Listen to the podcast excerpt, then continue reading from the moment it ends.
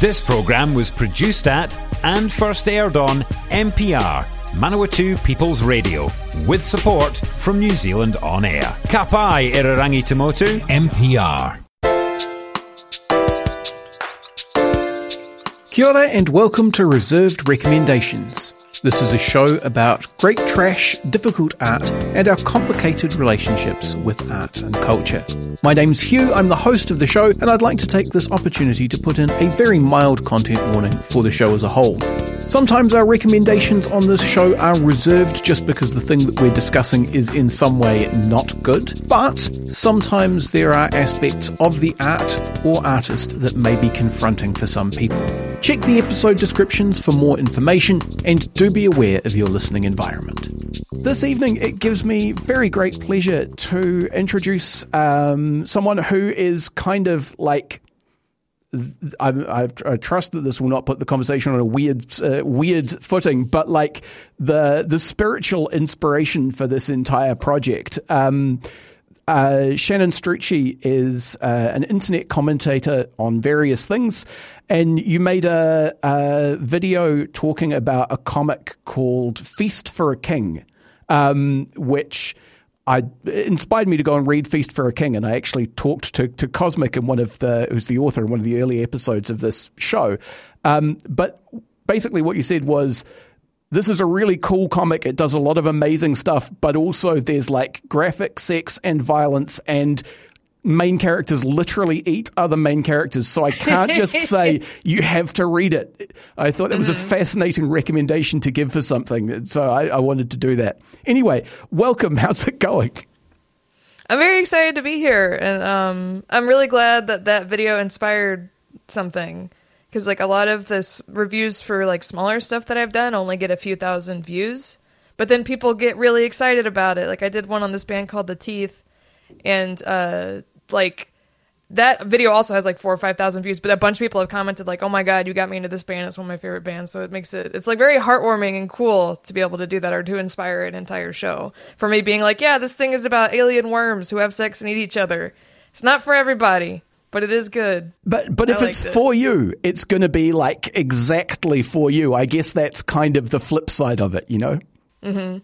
Absolutely, and that's I mean, and that's the stuff I end up it ends up being more meaningful to me anyway.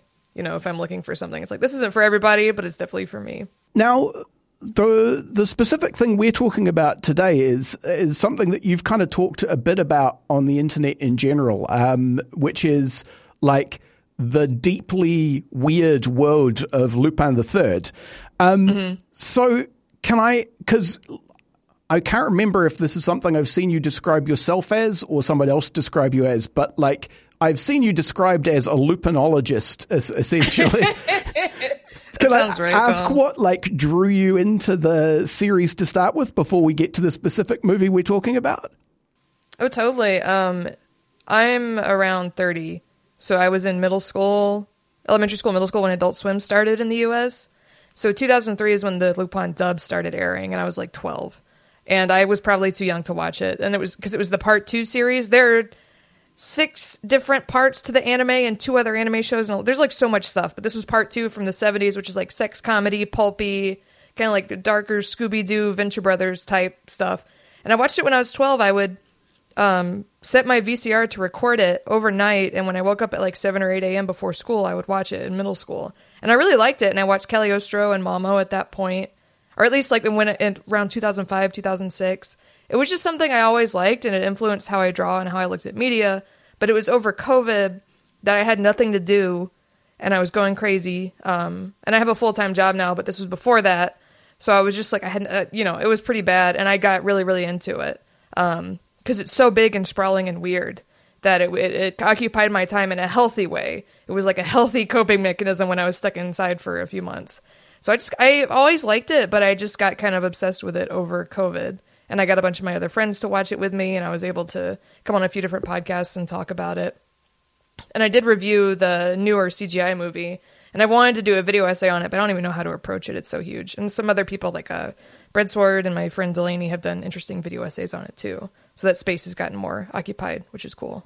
Yeah, I mean the the com- the comparison I would make it would almost be to something like um, James Bond in the sense mm-hmm. that like so many different studios and directors have taken on Lupin the Third and all of their takes are quite. I haven't seen any of the manga, but my understanding is that they're the, again like James Bond, the like the James Bond novels. The manga is like significantly meaner and nastier than mm-hmm. than the um, various anime versions.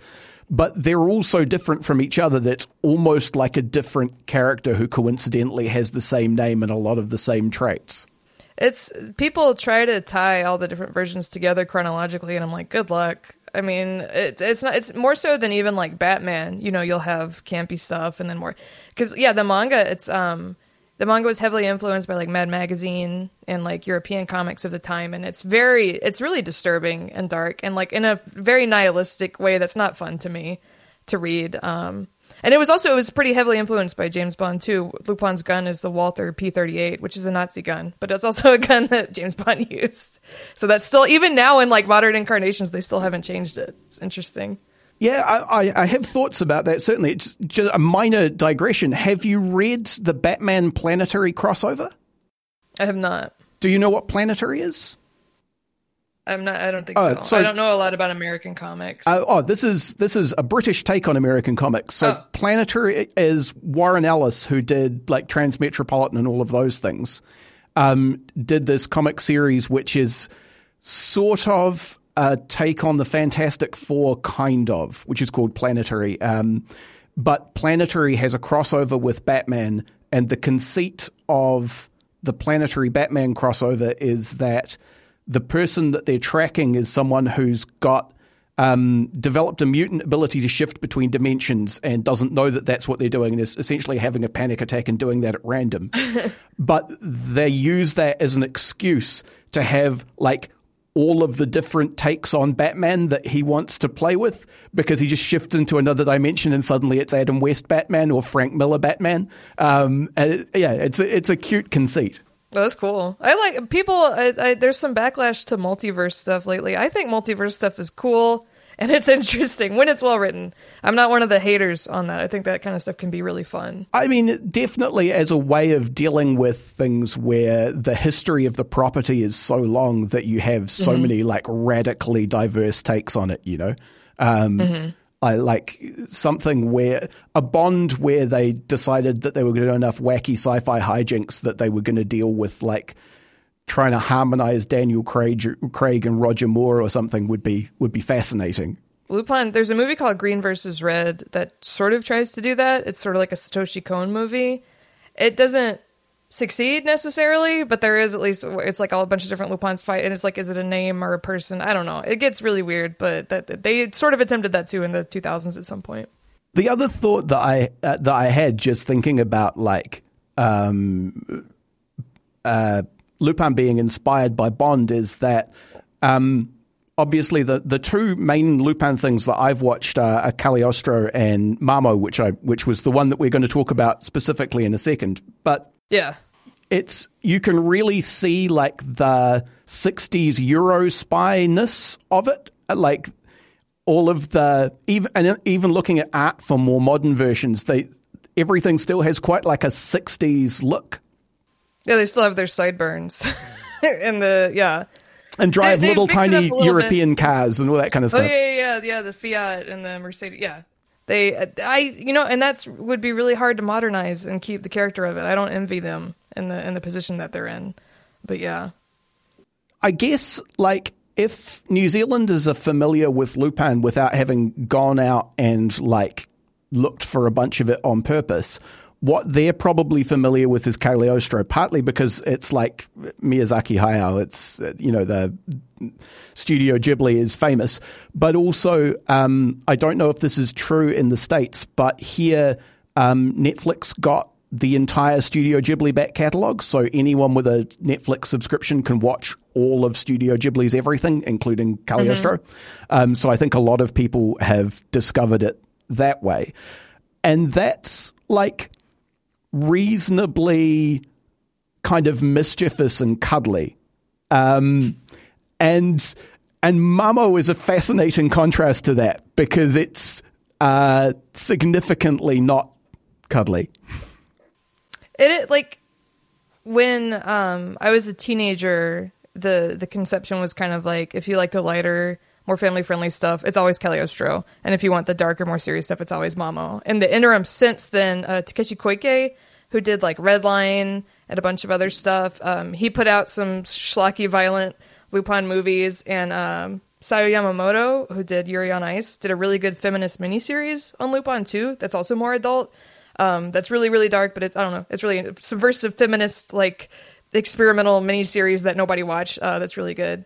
But yeah, and yeah, Lupin as a character in Cagliostro is it's he's sort of like at the end of his career and he's nostalgic and looking back and it's kind of a movie about like doing right by other people and he's like this sweet hero. And then in Mamo, he's like a demon. He's like the id personified. And what I like about Mamo in particular is I don't think the movie looks at him as like a hero or like glorifies anything that he's doing.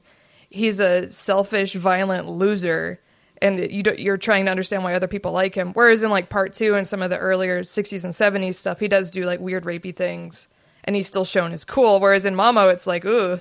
Yeah, I mean, he is definitely kind of rapey in Mamo. That, yes. that, that is definitely a reservation I would have about suggesting that someone watch it. Like, if you have a if you have a sensitivity around comedic sexual assault, you will have a, a hard time with Lupin in this movie.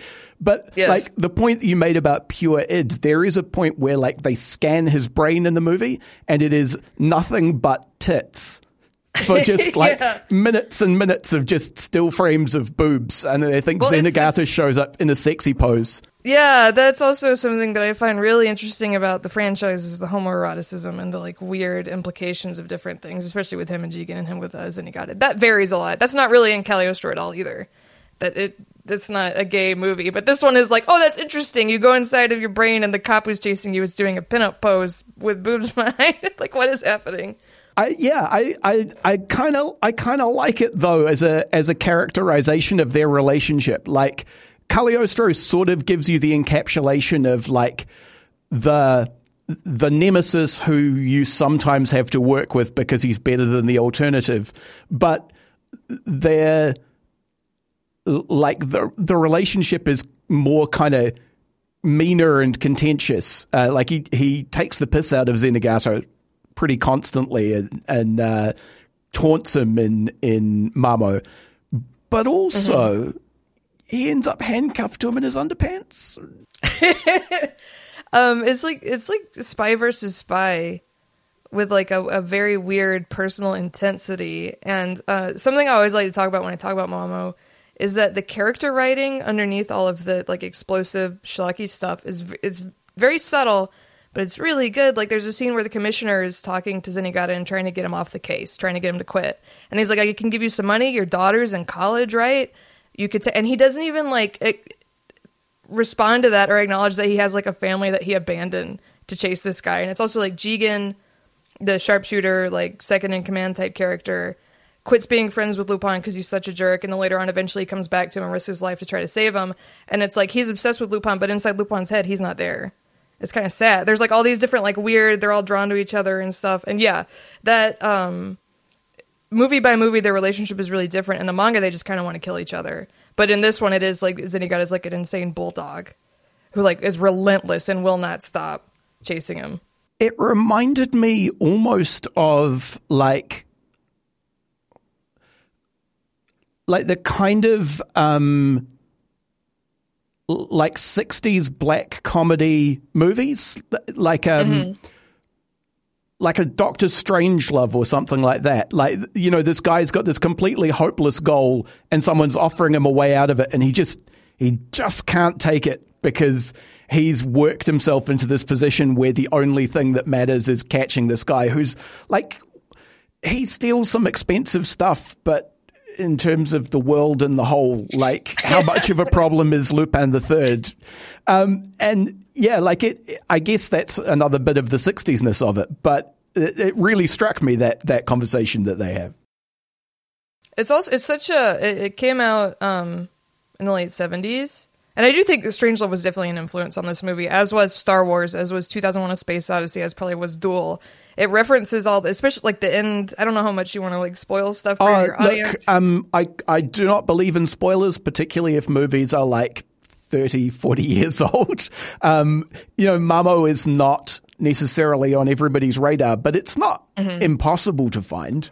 No, they just came out with a Blu-ray in the U.S. at least. They for the first time ever. I've had the DVD for like 15 years, and they released it on digital. And it's also if you need to like find it, it's not hard. Yeah, it's just easy to find.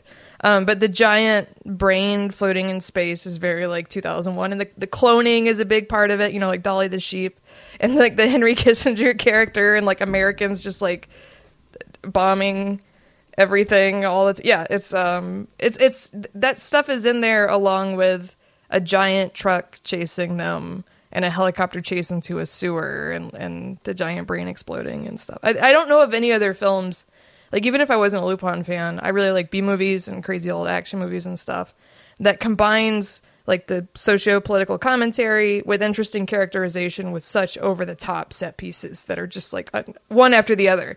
Like they they go to get the philosopher's stone and within the first 15 minutes they find it and then it's not really plot relevant anymore they just move on Yeah, I, that that's a, a good point actually. Like it it crams in an enormous amount of stuff. There were there were like at least two points where I was like, okay, but that's the end of the movie. And no why is there half of the runtime left? What's um and it's because they just had another thing that they wanted to do.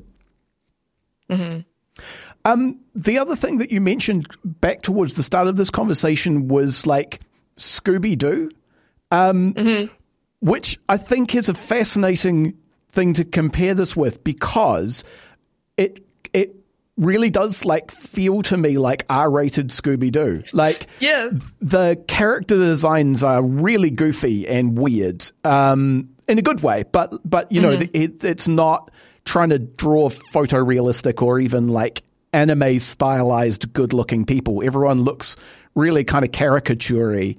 Um, And they literally do the ja- the gag where people run in and out of the wrong doorways across a hallway, but also people are firing live ammunition against at, at each other.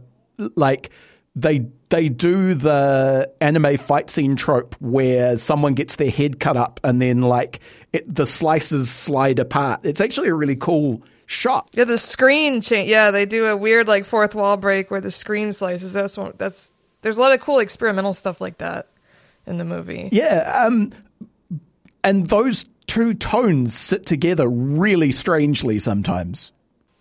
The yeah, the beginning, um, Lupin is supposed to be dead or whatever, and Zenigata goes to like a Dracula castle to find him, and it looks straight out of Scooby Doo. It's like the blue back that that blue color. Then he's like going down the steps the, and Lupin's dressed like a vampire or whatever. And then later on, there is like the the rapey stuff. The Hitler's in the movie.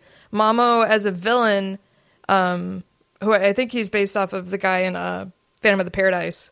Um, I forget the Paul Williams. I think the actor's name. Yeah, Um, the character's called Swan, I think. I haven't seen the movie, but it's one of these movies that everyone talks about. So It's good. I would recommend it. I like if you like Rocky Horror type stuff. It's it's good. Um, like Mamo's whole thing is very like intellectual. This is not a children's movie. His, his like whole thing of like controlling history and wanting to live forever. That's very like I don't know highbrow villain stuff. And then you have the most base monstrous uh, stuff with Lupin. So it, it is like to me it gels. But I've been a fan of the franchise for so long, and I came into it like I said with the '70s series, which is sort of like It's Always Sunny.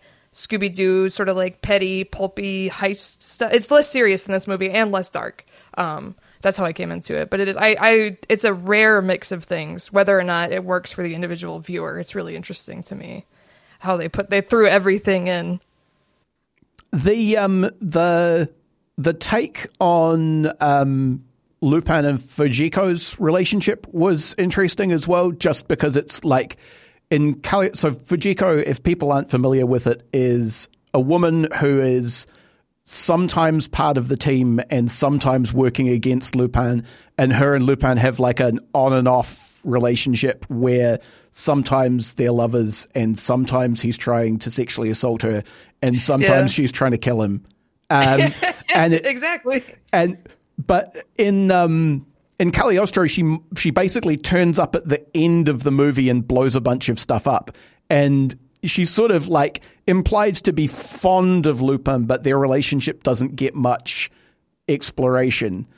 I think they've broken up in Cagliostro, or they don't really. She's moved on from him. I think is sort of the implication. But this this one gives you like the full range of things because like she comes in working for a rival group and like poisons him and tries to murder him a couple of times.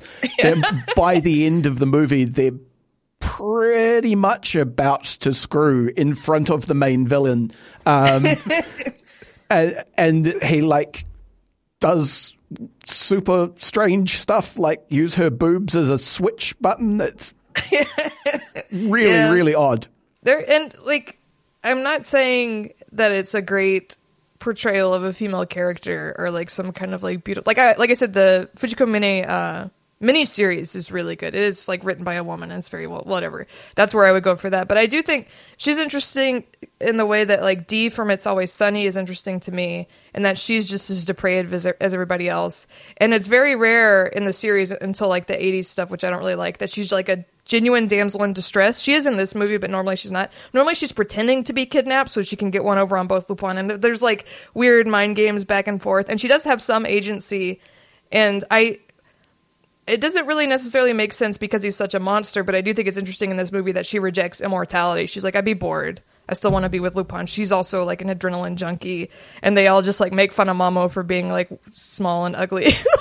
they don't want to live forever, which is interesting to me. It's, I mean, it's it, it is notable that like she does end up needing to be rescued, but she gets into that situation because she's being like a, a high stakes international mm-hmm. woman of mystery crime junkie um, and and doing high stakes like crime and murder jobs on people. Like she doesn't mm-hmm. just uh, get kidnapped or something.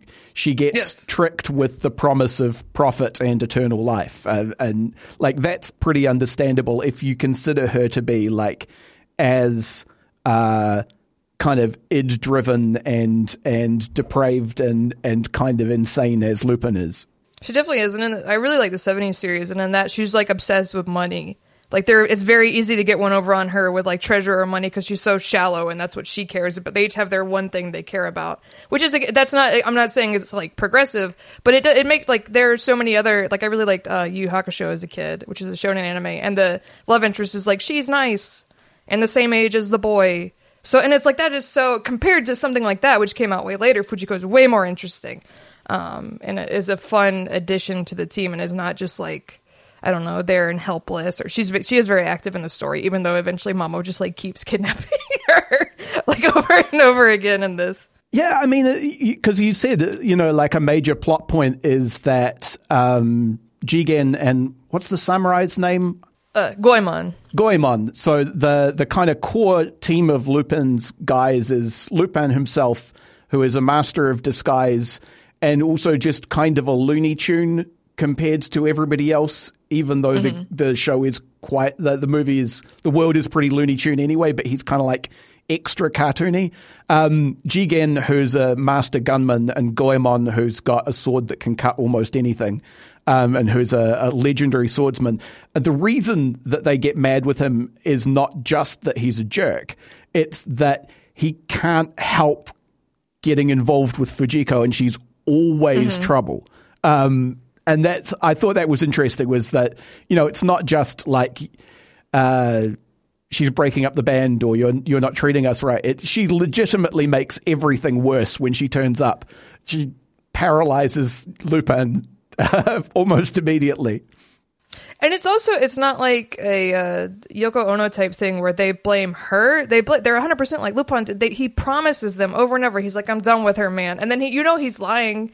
And that's such interesting. Like I said, the interesting character writing because it's pretty rare in the series that they like split up or really fight like seriously have any kind of issues like that. But yeah, he's just like he's obsessed with her. She's obsessed with treasure. Jigen's obsessed with him, and Zenigata's obsessed with him, and then Goemon's obsessed with training. That's like their like weird, you know. Goemon's sort of off on on the side there. But yeah, he keeps it, it, he's uh such an interesting character and how flawed he is. Of like he's a super thief and he's really smart and good at disguise, but he works against his own self interest and the self interest of his friends like constantly, and it has to be so frustrating. But they can't help but try to come save him for some reason. I'm having an excellent time uh, talking to you about this. It is, however, coming up on about the halfway mark, and we do need to take a brief break for station messages. So I will be back uh, talking to Shannon Strucci about the mystery of Mamo right after this. If you enjoy this MPR podcast, please consider subscribing. Our podcasts are available on all major podcasting platforms Apple Podcasts, Google Podcasts, and Spotify, as well as the AccessMedia.nz app. Support this show and others like it by giving a donation. For more information, go to www.mpr.nz forward slash donate. If you're enjoying this podcast in Manawatu, you could make your very own, just like this one. MPR exists to help people like you tell your story or share your passion on air and online. Check out mpr.nz for more information. And we're back. This is Reserved Recommendations, a radio show and podcast about great trash and difficult art, um, produced by Manawatu People's Radio, a radio with the support of New Zealand on air. So cheers for that, guys. Um, I'm talking to Shannon Strucci, uh, who is like a critic and general internet person because you do like actual play role playing podcasts and dozens of other things um, about the Lupin the Third movie, uh, Mystery of Mamo, the the thing that like immediately grabbed me when I started watching it um, was that the design is quite different from Cagliostro, and like looking at Monkey Punch, who's the the guy who did the manga, looking at his art, it seems like it's closer to that. Like um, Studio Ghibli tidied everything up um, a bit, or made it more their house style. But like the thing that immediately struck me is how hairy all of the dudes are. Uh, as a quick aside, this movie is actually pre Ghibli, or Cagliostro is pre Ghibli rather. So he was doing it, I think, for like TMS or whatever, or tele- whatever the studio was. So it's even it was his first feature, and he had worked on the TV show as well, the part two, part one and part two. So the '60s and '70s show, and you can tell when Miyazaki worked on an episode because it's sort of like round, soft, round faces. Um, yeah, this looks probably the closest to the manga out of any of the anime. There was like a pilot that kind of looks like it, and it's closer to that sort of like Mad Magazine Western style of art. I really like the art. Some of the character designs of side characters are too much. Like the Kissinger character has a tiny, tiny face, uh, and it, that's kind of odd. But um, I love the the range of movement of the characters, how like spindly they are, and and how they're stylized and stuff, and the sort of yeah the the way it took from um, Western cartooning. I wish it took less of the like misogynistic, rapey stuff, but I, I do like Mamo's art style, and there are like a couple episodes that are a little bit similar, or things that reference it. But it's the only property that has the specific art style, which I think sucks because I think it's very nice. There is a there is a meme within like uh, Western people who watch anime talking about Naruto running, um, and I would like to propose Lupin running as an alternative gait. They have this really specific run with like their arms kind of flopped out like wings and these tiny little spindly legs. Um, and I would, I would love to see people trying to replicate that. That would be hilarious. Yes, that that would be good. It, it is like it uh, it doesn't take itself too seriously, even with serious topics about like longevity of of your like ident- and identity and like um something else I really like about it, and this was only because my friend uh, pointed this out to me.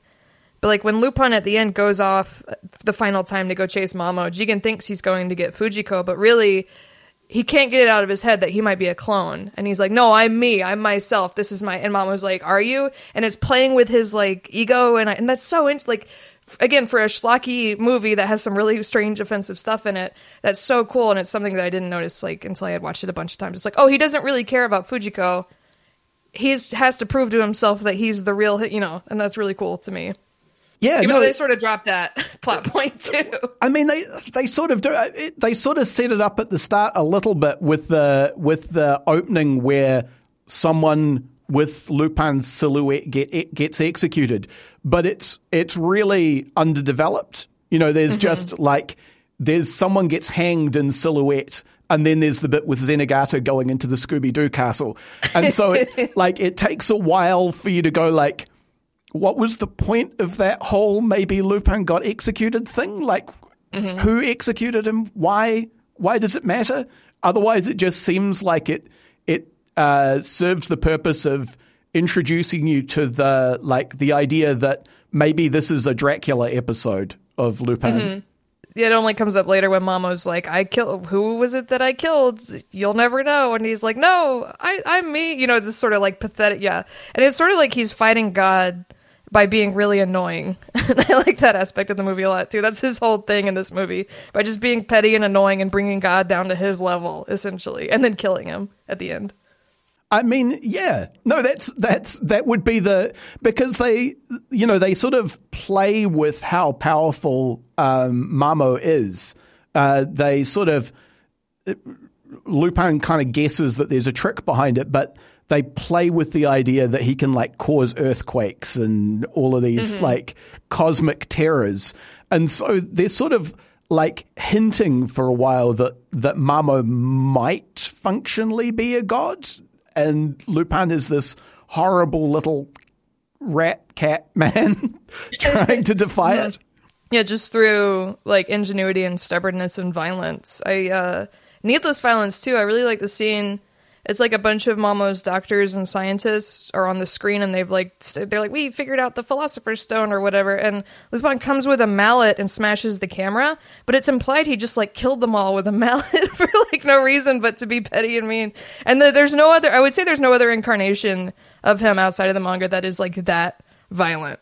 Even in the darker stuff he's usually more like calculating or reserved or whatever and then this it's just like a full out war on Mamo's like Caribbean island yeah, I the the other thing that struck me, and I'm, I mean, this is sort of a a genre trope that I think they're leaning into, but like it's it's really interesting to me that they're starved of resources when the movie thinks it's interesting for them to be, but also they can just kind of get anywhere and do any anything that the movie would think would be fun, and they can have like one of the early bits stealing the Philosopher's Stone, Jigen and Lupin have this like incredibly uh, elaborate system of scaffolds with like little measurements on it for crawling through a laser grid. Um, which, you know, if you think about it for more than five seconds, it has to be bespoke and cost mm-hmm. just like thousands and thousands of dollars. And that, that was no object, you know, like that was totally fine. Um, And later on, they're like, "Oh no, we don't have any food or water." uh, I just like. I guess that's probably a James Bond thing. Like uh, people who do covert stuff get to have cool gadgets. But I just found it interesting. Was all. In in some other series, you see Lupin in his room, like tinkering with plans and stuff. But that's it's the dependent on the writer and I guess how interesting they think that is versus like, oh, he just pulls that out of his jacket, whatever he need, you know, it's Bugs Bunny rules uh, sometimes, especially in this movie. Oh yeah, um, leaning into the Dracula thing, like he escapes from the is it from the castle where where Zenigata finds him, um, but mm-hmm. on this like insane batwing hang glider thing, um, which like it it's fully a, a Dracula themed Scooby Doo episode for a fairly long way. And Lupin's the villain. He's the bad guy. He's got this weird umbrella. Yeah, it's like an umbrella that opens up into bat wings. And I love the implication too. He pretended to be dead for a year, then invited Zenigata to a Dracula castle with a fake dead body of him dressed as Dracula to throw up just to mess with Zenigata. He could have just sent him a letter that said, I'm still alive, but he did this like weird, elaborate mind game thing just for their their relationship and the audience's entertainment. Because it doesn't. If you stop and think about it at all, it's like, why did he do that? Except for to be annoying. no, I mean that's exactly right, and I guess like that's the that's why he he has flashes of Zenigata in a in a pinup pose. It's because mm-hmm. um, you get the sense that at least this version of Lupin could get like everything that he ever wanted, and he would still need to fuck with Zenigata just mm-hmm. because he needs Zenigata to be after him in order for that to be complete. Yeah, there's a part three episode, the 80s series, where like Zenigata gets fired and he's depressed and doesn't keep chasing it. You know, he's just sort of like wandering around sad.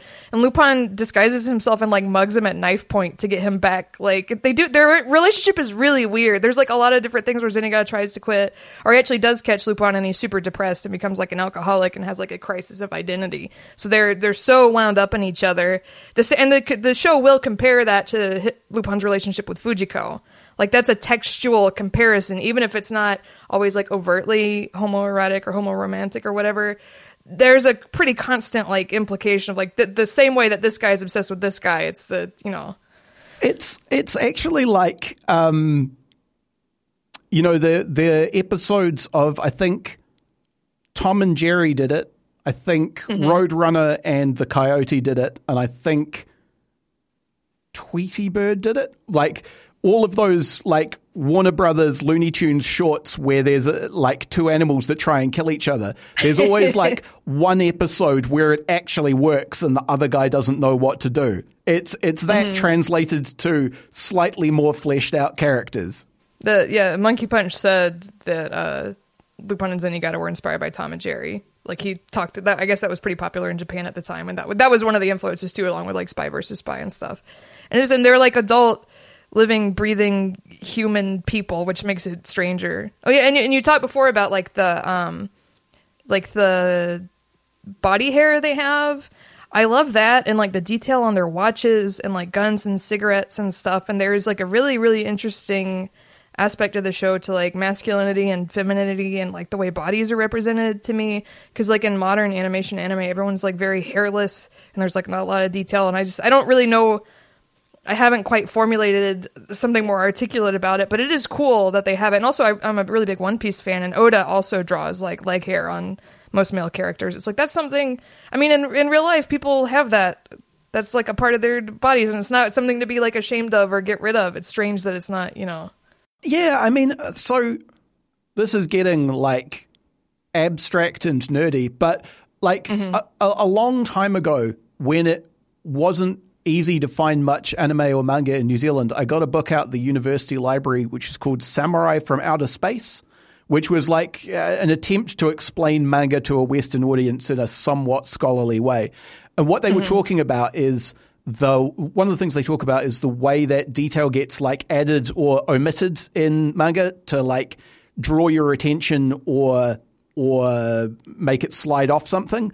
And I can see how like um, Miyazaki's uh, Lupin designs do make it much more easy to just kind of deal with the character, whereas like Zenigata and Lupin both having like these massive zigzags of black hair on the backs of their hands and and like mm-hmm. being quite uh I guess like almost I want to say gross, but not gross. Um, They're like but, feral. Yeah, like like animalistic like that makes mm-hmm. it, it it you you have to kind of imagine being around these like hairy, probably kind of sweaty, like very physically strange guys, and it it means that they're a little bit, I guess, off-putting, and also um, they're more um, like eccentric adults than they are um,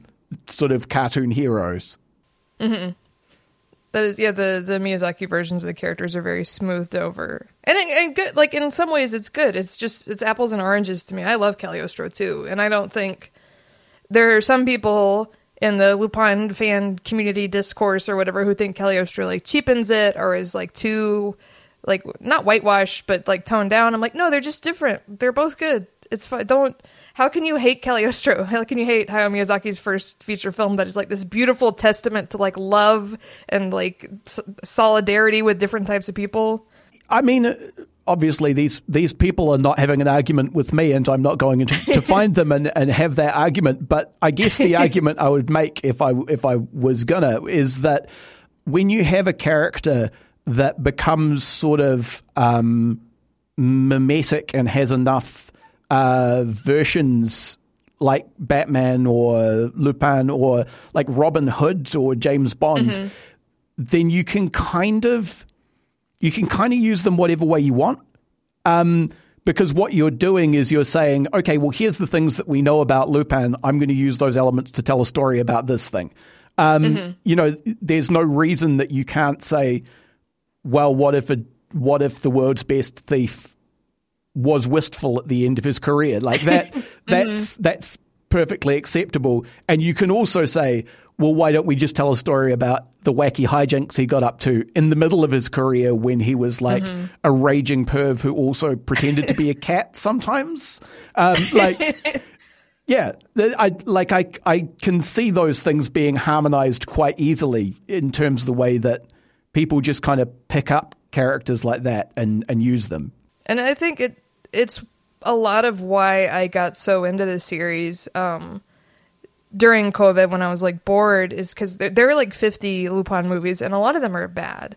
And it was kind of like playing a slot machine, you know, like the intermittent reinforcement thing of I'm watching a Lupin movie with my friends. Okay, is this going to be good? Is Hitler going to be in it again? And we have to deal with that. Is it going to be rapey? Or is it going to be surprisingly like, wow, this was like really interesting or had a cool story or cool ideas? And you even looking at other people's reviews, you never really know. Whereas, like I said, I really like One Piece, which has just been consistently good for like 20 years that I've read it. That's good too, but there's also something more interesting in a way about a series that is objectively worse. Because it has the high highs are so high and the low lows are so low. And it's fun. And yeah, it, it differs tonally along with that as well. I mean, it, it, it lets you see how, how, I don't know, it, it kind of becomes a litmus test for the people who are handling the character because mm-hmm. you can see like what they think is cool or interesting or worth exploring about Lupin and that I guess tells you more about them than it tells you about Lupin. But like, yeah, mm-hmm. I can I can see that that, that would be interesting. And it, I mean, I I am not committed enough to do so, but I'm sure you could have a similar experience by going like, I want to read a bunch of different runs on Batman or like mm-hmm. why is this X Men different from this other X Men or or whatever the thing is. Like anything where enough people have, have had a, a shot at it. I think it's cool, and it's like I enjoy that kind of like meta analysis of media I'm consuming as like a critic or just someone who's a big nerd about that kind of stuff. And Lupin is very fruitful in that. And there's some of it I end up just hating it.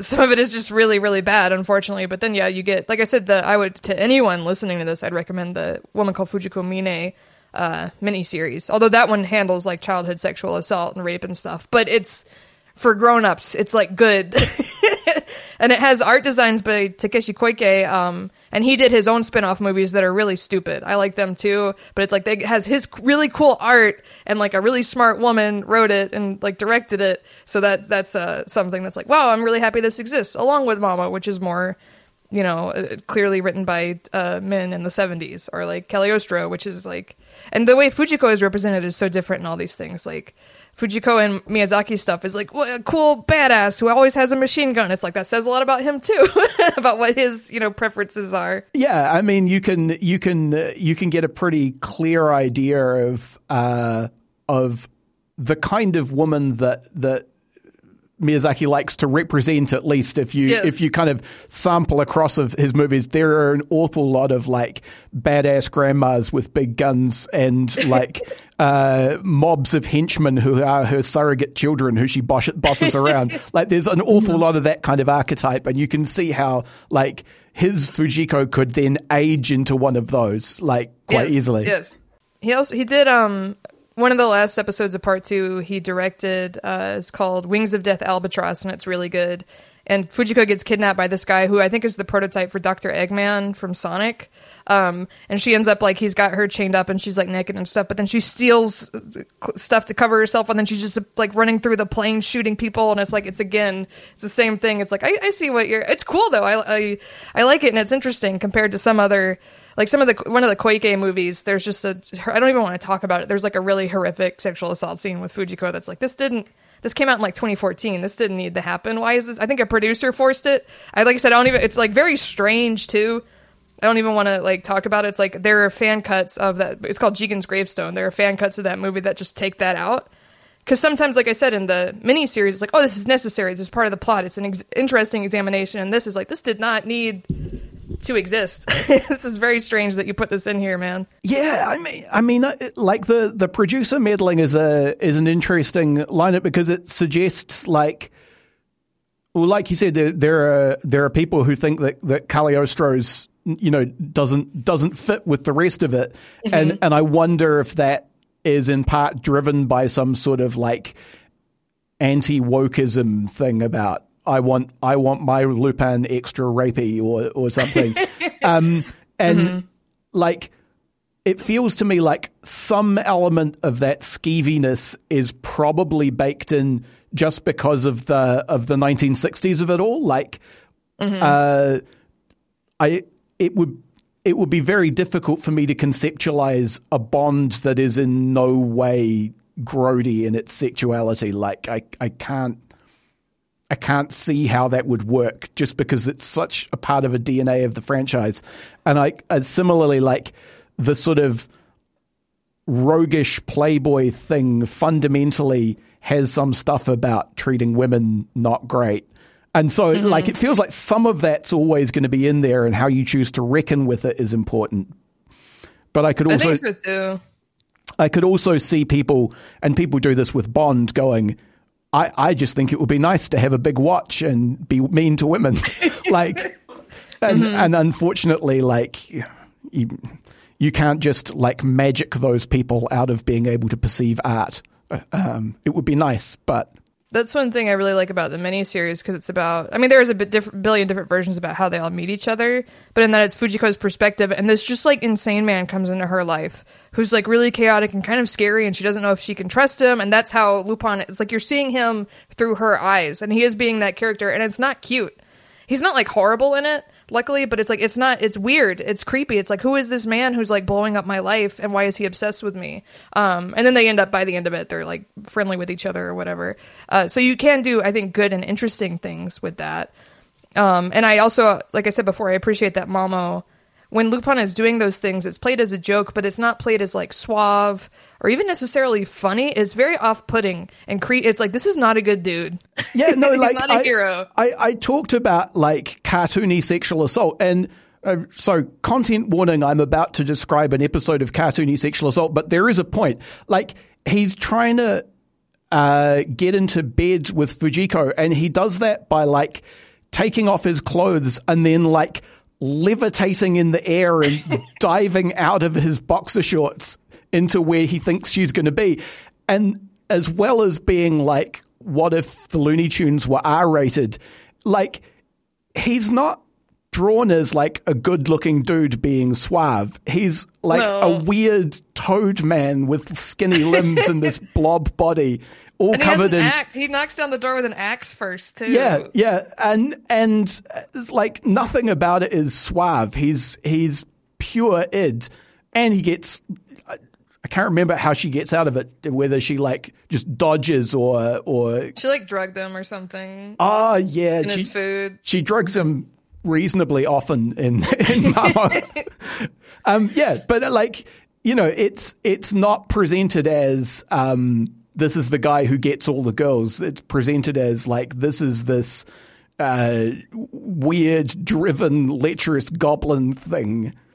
yeah, which I think is so that's so interesting. And he is not really like you uh, want to root for him against Mamo in the movie, but he's not likable either. I feel like this is so rare in uh, films that I've watched that he is like a disgusting little toad man he's not really char. Oh, you can't say he's charismatic or charming, but he is fun to watch, and you want to see where he, you know. And that's when when you're asking me about stuff that I would sort of recommend with a caveat, or like it's like I, if anyone has any problem with uh, Hitler being in a movie.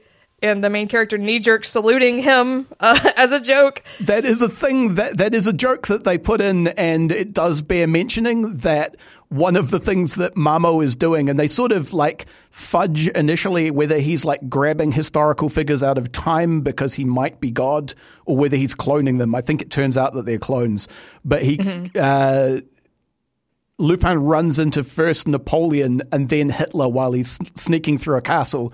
Um, and his his knee jerk response he doesn't have a response to Napoleon, but his knee jerk response to Hitler is to literally heil. Um, and that that is very uncomfortable. Then, like Mamo's explanation for what he's doing is that he's got the greatest minds from history. history, yeah. The fact that he's gone like, well, obviously I need to have Hitler because he was so good at stuff um, is also kind of uncomfortable to sit with. Yeah, and that, that is a big thing watching the 70s series. And I think other 70s anime too, probably, is that Japan's relationship with Germany is very different from the US's. And they are more laissez faire with that kind of stuff uh, than I think any American media would be. And sometimes it's really uncomfortable, or it's like, wow, gosh. I think part of the joke in that scene is that Lupin is kind of pathetic and cowardly, but it's still, you know, uncomfortable and weird. Um, yeah, and uh, I mean, much as I don't want to be fair to them about it, because it's a really weird thing to do, like, mm-hmm. Heil Hitlering is gross, but it's also instantly visually recognizable, and it's hard to say what you would do in response to Napoleon that would be like an obvious, immediate visual mm-hmm. sight gag, like, um, like stick your hand in your shirt, maybe. But like, it doesn't, it doesn't translate the same way. Uh, so I can mm-hmm. see why they did it, but it's just it doesn't it doesn't really land. It's very it's those are the two things I always warn people about with this movie. It's all the sexual assault stuff and those like also there's Hitler in it, so be and and if if someone said, "Oh, then I don't want to watch it," then I'd be like, "Cool." There was something. There's a part two episode from the '70s series that's terrible. It's like a Holocaust survivor is the bad guy. There's no. It's like really, really, really bad. Without wasting time going into it, it's like I was so uncomfortable watching it, and I was talking about it on Twitter, and then someone else was like, "Oh, well, then I won't support that. I don't like." And I'm like, "That's cool, but like Monkey Punch is dead, and this stuff is like 60 years old or whatever." that's that's totally cool. You don't want to, but like you're not actively. The man who wrote the, the who originated this has been dead for a while. Everyone who worked on this is probably dead almost. Like it's it's not even I'd say it's of its time. It's particularly terrible for its time. But be like, oh well, I'll take a stand and not support this. I'm like, that's cool, but also. I don't really know what you're doing if it's just like this obscure 70s anime and you're yeah. Yeah, you could you could like it's kind of like it's fun to argue about the politics of Batman but Batman is older than most people who are alive. Yeah. So uh, you're not going to hurt it.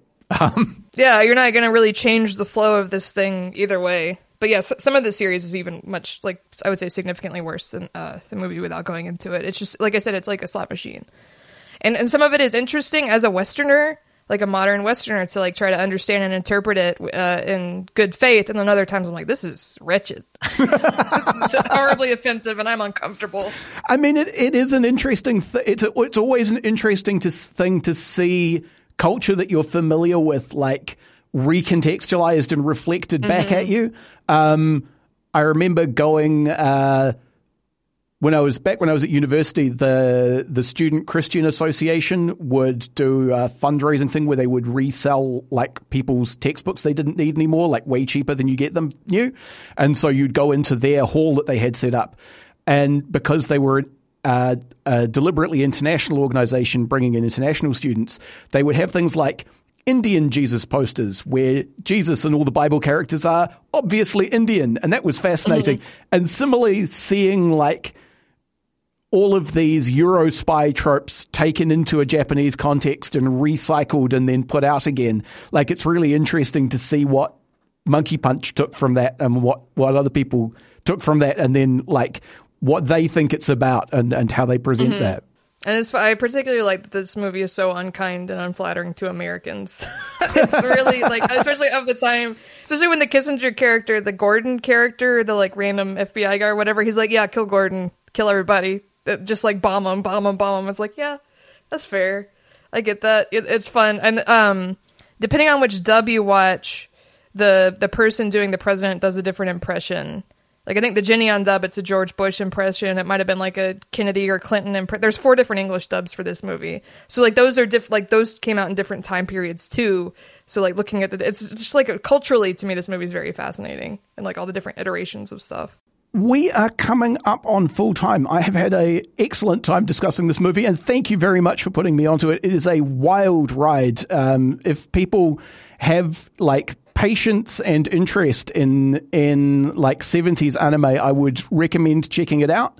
Um, it it is definitely a thing in the way that like 90s anime is a thing. Like once you know 90s anime, you can spot mm. it. Um, mm-hmm. And I feel like there is some there is some essential 70s-ness with this that like I'm going to be seeing in other places now. Uh, so I like to do two things by way of wrapping up. The first is. Uh, do you have other things that you would recommend? I suppose the the Fujiko Mine series you've come back to a few times, but is there anything else?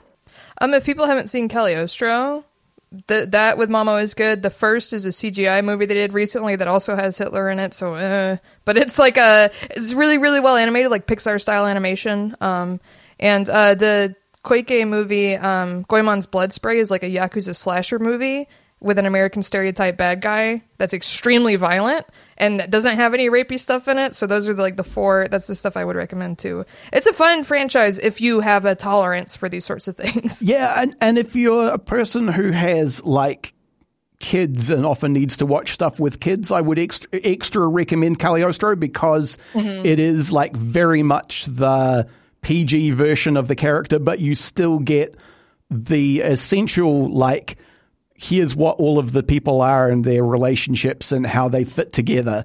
Um, mm-hmm. You just get to see that toolkit used to tell this kind of wistful story about like uh, legacy and and living up to the things that you've done. Um, mm-hmm. Cool. Uh, the second thing is plug all of your stuff. Um, you have many, many things, and people should look at them. Thank you. Um, if you go on YouTube and you type in fake friends parasocial or uh, Strucci movies, S T R U C C I, you can find my YouTube channel. I haven't updated it in a while, but I am working on another video essay right now. I do have a review of Lupin the First, which is the CGI movie. Um, I'm also a player on the Southern Gothic comedy horror podcast Oddity Roadshow, which if you just Google Oddity Roadshow, you find that. And I'm a co-host of the special topics miniseries on the One Piece podcast called Fight Together, where we talk about like colonialism or like queer representation, like more serious adult topics in One Piece. On that, I would highly recommend that too. We get people on who actually know about those things, and we're like, oh, that's really interesting, and listen to them talk when we do it. So that's most of the stuff I have going on. Excellent, and also. Um, if people like things that have like beginnings, middles, and ends, there is another series which the name has just gone out of my head for. We played a superhero role playing game. Oh, yeah, Critical Bits. Critical Bits. That's the one which which is like completed now, so people can go mm-hmm. all the way through beginning and middle and end of that one if they want to. That one was fun too. You've been listening to Reserved Recommendations, a radio show and podcast from Manawatu People's Radio, Te Reo Irirangi o ngā tangata o Manawatu. The show was produced and presented by me, Hugh Dingwall, and I also composed our theme music. It's called Sack Jazz, and you can find it at wolfboy.bandcamp.com. If you enjoyed this show, why not go ahead and share it with a friend? You can find the last 10 episodes at mpr.nz slash show slash reserved, or wherever else you get your podcasts. If you want an episode older than that, try searching for reserved recommendations on YouTube. You can find me on Twitter at Objective Realty, or you can follow the show on Facebook. And finally, Manawatu People's Radio is a non profit community access station. If you like this or any other piece of their fine audio programming, why not fling them a dollar or two? You can go to mpr.nz slash donate for more information on how to do that.